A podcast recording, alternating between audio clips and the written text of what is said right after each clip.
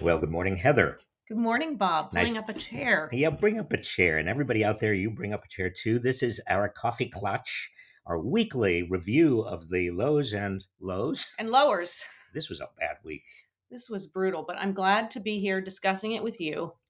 Well, Where thank to you. begin? I don't know where to begin. I mean, the, the, the Supreme Court is just driving me nuts. You know, I used to, I used to, I used to argue before the Supreme Court. Did I ever tell you that? Yes, and I mean, if I have a few examples, but tell us more.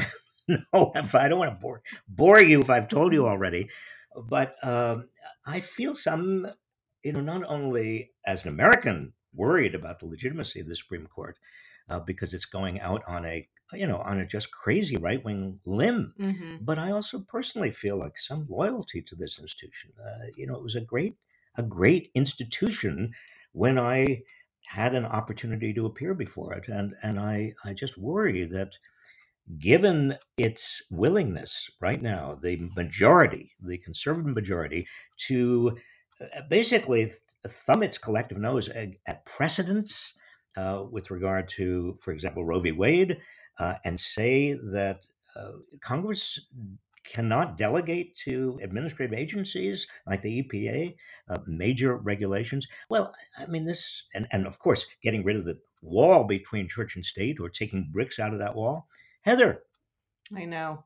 So I guess my question would be in terms of the legitimacy of the court going forward. You've talked about all the things they're gutting, Voting Rights Act too, by the way.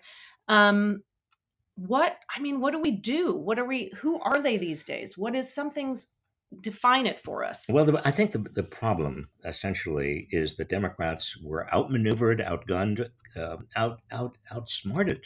You know, the combination of Mitch McConnell and Donald Trump putting these three right wingers on the court Kavanaugh, Gorsuch, and Barrett, uh, in addition to Alito and Thomas. I mean, that's basically it. Uh, and and John Roberts has lost control. What do we do? Uh, well, the most obvious answer is to regain control of uh, of the, the mechanisms uh, of, of, of the, the entire process of putting people on the court. This is a long term goal, but it does mean that Democrats have got to be as as cagey as Republicans. You know, one thing though that has occurred to me: the Democrats have the power right now. Uh, tomorrow, uh, you know, as soon as they get back. I mean, why not next week? Uh, the Democrats could say we're going to carve out exemptions from the filibuster for reproductive rights and for anything having to do with the climate, and then do that, and then and they have the votes to do that, and then pass a reproductive rights bill sets up a national right to an abortion and and they have the votes to do that presumably they're democrats and they also can do that on the climate they could just say okay uh, supreme court you don't think that congress gave the epa the authority that you think the epa needs well we're going to do it right now now there's nothing stopping the democrats from doing that in congress right now and it's realistic. I mean, it could happen. Then other, you know, we're on Twitter all the time and expand the court, expand the court. That seems less realistic. Well, that's, I mean, that's, you know, I, I think expanding the court is maybe a good long term goal. Um, Franklin D. Roosevelt tried it. He was the last to, to try it, Mhm. 1937. It kind of backfired on him. Uh, some people interpret the history of that time to say that uh, one of the key members of the court, uh, whose name incidentally was Roberts, a different Mm. Roberts, switched over to becoming a majority in favor of Franklin D. Roosevelt because they were concerned about court packing. No, turns out the historical record shows that that Roberts actually switched be- before he even knew about the court packing scheme. And uh, FDR's court packing scheme, and the historians talk about it as a scheme, Mhm. didn't work anyway. Right. Uh, it, in fact, uh, FDR could not get any New Deal's legislation through after that. Uh, that was the beginning of the end of the New Deal. Um, the, popu- the public doesn't want um, a, a, a court packing. Uh, so Um, I think I think Heather, what I'm saying that what the Democrats should do right now Mhm. in terms of those filibuster carve outs and then passing this legislation would be important. Obviously, And it's doable. it's doable. Right. It's doable. Why are they so darn timid? I don't know. I mean, Schumer and uh, and and Pelosi um, should be should have to answer to national Democrats. Why aren't you not? Why are you not doing this? And they could say, well, we, we don't have the votes. Well, why don't you have the votes? Right. You have control. I mean, why should we vote for Democrats in the midterms if you're not able and willing to do this now? I know, but we can't go get cynical and go no, there. No, we're not going to go there. Um, okay, so you said Kavanaugh, Gorsuch, Barrett. This was these are Mitch McConnell and Trump's court. Speaking of Trump, Speaking of Trump, January 6th hearing. boy, wasn't that Cassidy? Was that this week? Cassidy Hutchinson? Yeah. I mean, that was amazing. Um, and hats off to the House. I mean, as long as we're criticizing Democrats, we all have hats off to uh, Democrats in the House for the ability to put together the most compelling set of hearings I, I think ever, Right. uh, and and have some Republicans, or at least Liz Cheney, uh, there as vice uh, vice chairman, giving some legitimacy and some bipartisanship, some bipartisanship to this. But I thought that uh, that Cassidy Hutchinson was breath breathtaking. hmm And it's been interesting to watch Fox News and others on the right just do their thing and take it and fixate on the tiniest of the tiny and make it big. Like she says it was the beast. She says it was the limo. We know it was an SUV. well, you know, they will do that. I mean, they'll they'll clutch at anything they can. And uh, in fact, while she was testifying, and every network except Fox was was carrying it, Mhm. I, I did just to just because I was curious. I went over to Fox, and Fox was was going on about Hunter Biden. Mean, that was their big story. Uh, look at that segment of the public that is absolutely devoted to Trump and Fox News. They are not going to waver.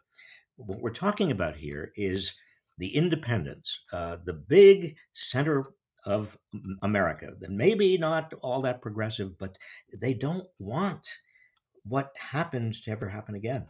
Uh, this was an attempted coup. And with every hearing, uh, it becomes clearer and clearer that Trump has got to be prosecuted. There has got to be a criminal prosecution. Uh, and I don't know how Merrick Garland is going to avoid doing it. I know. We'll have to see. Now, the other thing is, if I, I don't want to be too grim. I mean, No, How do not- we no, avoid- I, I really, I'm, I'm doing everything I can this week to stay, to be, to stay upbeat. I know. But so, what if, God forbid, could happen? Republicans take over Congress. I mean, in terms of the filibuster, we were just saying Democrats are timid. We won't carve out, you know, either we'd like to do it for two things, but even one thing. What are they going to do about the I will bet you any amount of money, Heather. I will eat my hat if they don't. Uh, they're going to get rid of the filibuster. If they take over both houses of Right. Congress, both chambers, they're going to get rid of the filibuster and they're going to ram through every piece of legislation or every repeal of every piece of legislation they can. It is going to be a horror show. But so what? So this makes me even crazier. So why? I mean, knowing this, and we still are too timid to do something. We're playing on. We're on one field and they're on another field. But we're not even on a field. We're in the we're in the we're in the parking lot. We're in the you know we're we're way out uh, you know near the freeway. Yeah. They're on the field. It's their football field, and it's that's there's no excuse for that. Mm, We have the presidency. We we've got at least nominal control of Right. both both houses of Congress. I mean, historians will look back and say, Democrats, how could you not have done Mm. what you could have done? well, Biden has two more years minimum, right? I hope so. Yeah. So maybe. And he, you know, he's absolutely intent on running again, and I guess he has to be. right. I think so but too. uh, I, I just, you know, Mm. I, I'm, uh, you can't be. uh, I worry about you know young people. I, I spend a lot of my time, as you do. yeah. I mean, you are the executive director of Inequality Media, um, our baby, and um, and I teach a lot of young people, and I and I'm I, I kind of I kind of take their temperature in a way. I, I I talk a lot to them. They are the next generation. They're the ones that are going to be taking over this mess, um, and uh, my I guess the positive, if you ask me to come up with a positive, is that they are still committed. They're still dedicated. They, you know, there's a lot of condescension toward the okay boomers. hmm Uh, they understand that Pelosi and you know and and Biden and and Trump and all of the old and even Bernie. I mean, uh, we're we're we're on our last legs. I don't mean that literally. No. No. You get angry with me when I when I get too know. let- morbid. yeah, exactly. No, but I do think there's a sense of frustration and how dare you tell me to vote harder and vote again. Um, but I think we have to look at the statistics. When young people come out to vote, Democrats win. Especially, that's true. And in midterms, you know, the record has been young people generally don't vote. They did vote in the uh, 2018 midterms and made a huge difference. Yeah. Uh, so, Thirty percent higher, right? yeah, Numbers. you know, something. I mean, it was 20 to 36 Yeah. percent. It was a gigantic uh, change. So yes, they. I think.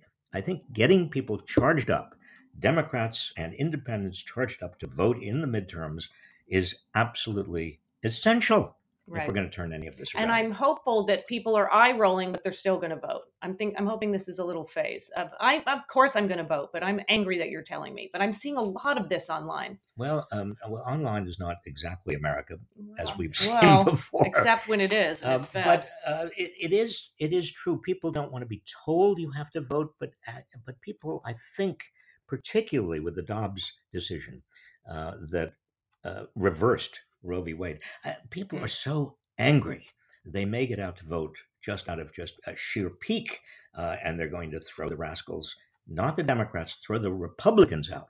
yeah, Let's hope. let's hope. Uh, okay, But uh, before we before we end this uplifting um, interlude, what uh, what about this weekend? What are you going to do for July Fourth? How are you going to celebrate July there's not going to be a lot of celebration.